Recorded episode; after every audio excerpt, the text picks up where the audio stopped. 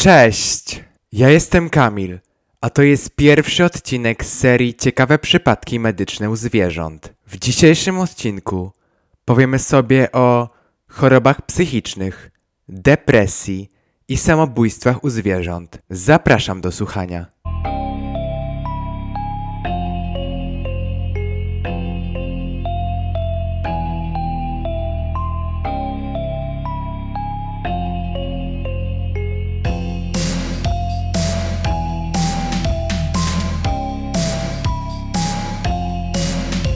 Samobójstwo definiujemy jako zachowanie autodestrukcyjne, pozbawienie się życia lub samouszkodzenie na skutek zaburzeń psychicznych, nieuleczalnej choroby lub chwili zagrożenia życia.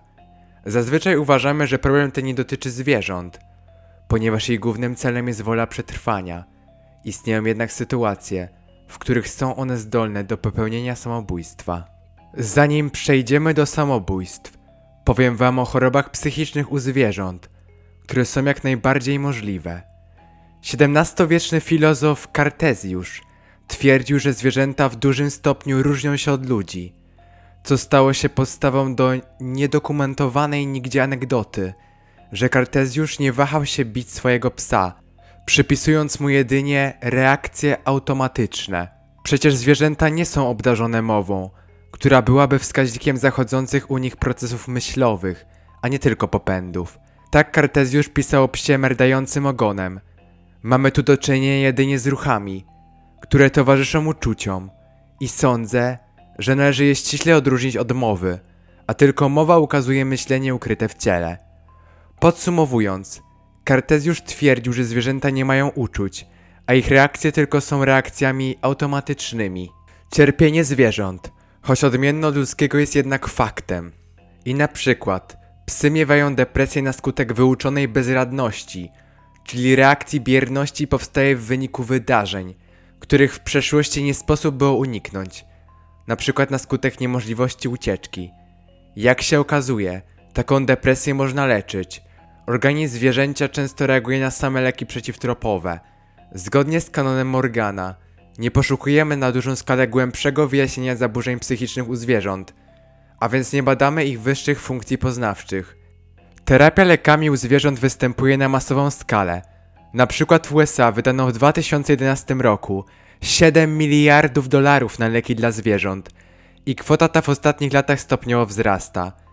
Takie działanie wynika z braku głębszego namysłu nad zaburzeniami zwierząt. Nic jednak dziwnego. Badania naukowe nad dysfunkcjami poznawczymi zwierząt są prowadzone ze znacznie mniejszym rozmachem niż u ludzi. Co więcej, jak ilustruje przykład pokazany przez Ledoux, badania nad zwierzętami mają służyć ludziom.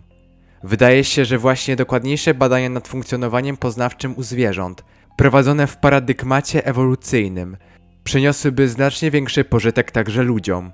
U zwierząt występują także objawy takie jak urojenia czy halucynacje, u niektórych psów i kotów oraz zaburzeń psychicznych, jak OCD, zaburzenia obsesyjno-kompulsywne. Jak pokazuje, dostrzegalny problem samobójstwa u zwierząt depresji, najbardziej szczytowy okres tzw. Tak masowych samobójstw u zwierząt przypadał na wiek XX i miało to związek z falami migracji. Takie wyjaśnienie wydaje się niewystarczające. Nie bierze ono pod uwagę faktu, że u zwierząt może się pojawić reprezentacja przyszłości. Niektóre samobójstwa zwierząt pełniej tłumaczy odwołanie do reprezentowania przyszłości niż do reakcji na stres. Można przyjąć, że ryba nie znajduje wyjścia z sytuacji, nie reprezentuje możliwości wyjścia z zaistniałej sytuacji, rezygnuje się i zabija się. Obsesyjno-kompulsywne zachowania polegają na robieniu dokładnie tej samej rzeczy, w tej samej kolejności, co zwykle przynosi pewnego rodzaju ukojenie. Zwierzęta mające OCD cały dzień nie jedzą, nie piją, nie spacerują, a jedynie wykonują kompulsywne zachowania – takie jak gonienie własnego ogona, czy lizanie łap. Najbardziej znanym przypadkiem OCD u zwierząt jest guz, niedźwiedź polarny z ogrodu zoologicznego w nowojorskim Parku Centralnym, który pływa wykonując ósemki przez 80% dnia. I dopiero umieszczenie beczek w basenie, którymi miś mógł się bawić, pomogło mu wrócić do równowagi. Jakie zwierzęta popełniają samobójstwo i dlaczego? Są to na przykład mszyce – dla których to w pewien sposób ochrony przed drapieżnikami, np. biedronkami. W przypadku zagrożenia przeprowadzają atak z użyciem olejku gorczycznego, uzyskanego ze zjadania roślin. Olejek ten zawiera w swoim składzie izotiocyanian alilu, który działa drażniąco na przeciwnika. Mszyce dysponują enzymem myrozynazą, który magazynują w głowie i tułowiu. W momencie zagrożenia myrozynaza wprowadzana jest do krwiobiegu, gdzie katalizuje gwałtowną reakcję, w wyniku której wytwarza się broń chemiczna. Niestety, osobnik ginie, poświęcając się dla dobra populacji. Świerszcze, zaatakowane przez pasożyta, który powoduje chemiczne zmiany w ich mózgu i po dojrzaniu zaczyna manipulować swoimi ofiarami. Wkrótce zakażony świerszcz zaczyna zachowywać się niezrozumiale, szuka zbiornika wodnego i do niego wpada, co powoduje śmierć samobójczą. Odkryto, że ten pasożyt zmienia zachowanie owadów. Wywołuje reakcje chemiczne białka, które emitują białka owadów i w ten sposób wpływa na zmiany w obrębie tkanki nerwowej. Samobójstwo obecne jest również u skorpiona, który w momencie niemożliwości ucieczki truje się własnym jadem. Zaobserwowano, że skorpiony przetrzymywane w niewoli w ciasnym pojemniku również zdolne są do czynów samobójczych.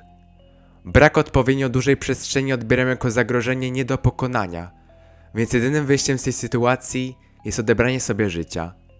Łabędzie, jako ptaki monogamiczne, łączące się w pary na całe życie, popełniają samobójstwo w momencie, kiedy ich partner niespodziewanie ginie.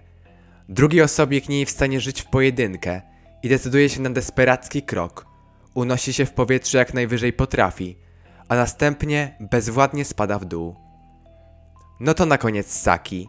Samobójstwa delfinów zdarzają się w miejscach, gdzie woda skażona jest metanem, na przykład na obszarze Trójkąta Bermudzkiego. Związki metanu zakłócają pracę mózgu na tyle, że one same czują, że słabną, wpływają na mieliznę i giną. Zaobserwowano również na nadmierne używanie echosond lub kataklizmy, takie jak trzęsienie ziemi, powodują utratę przez delfiny orientacji w terenie.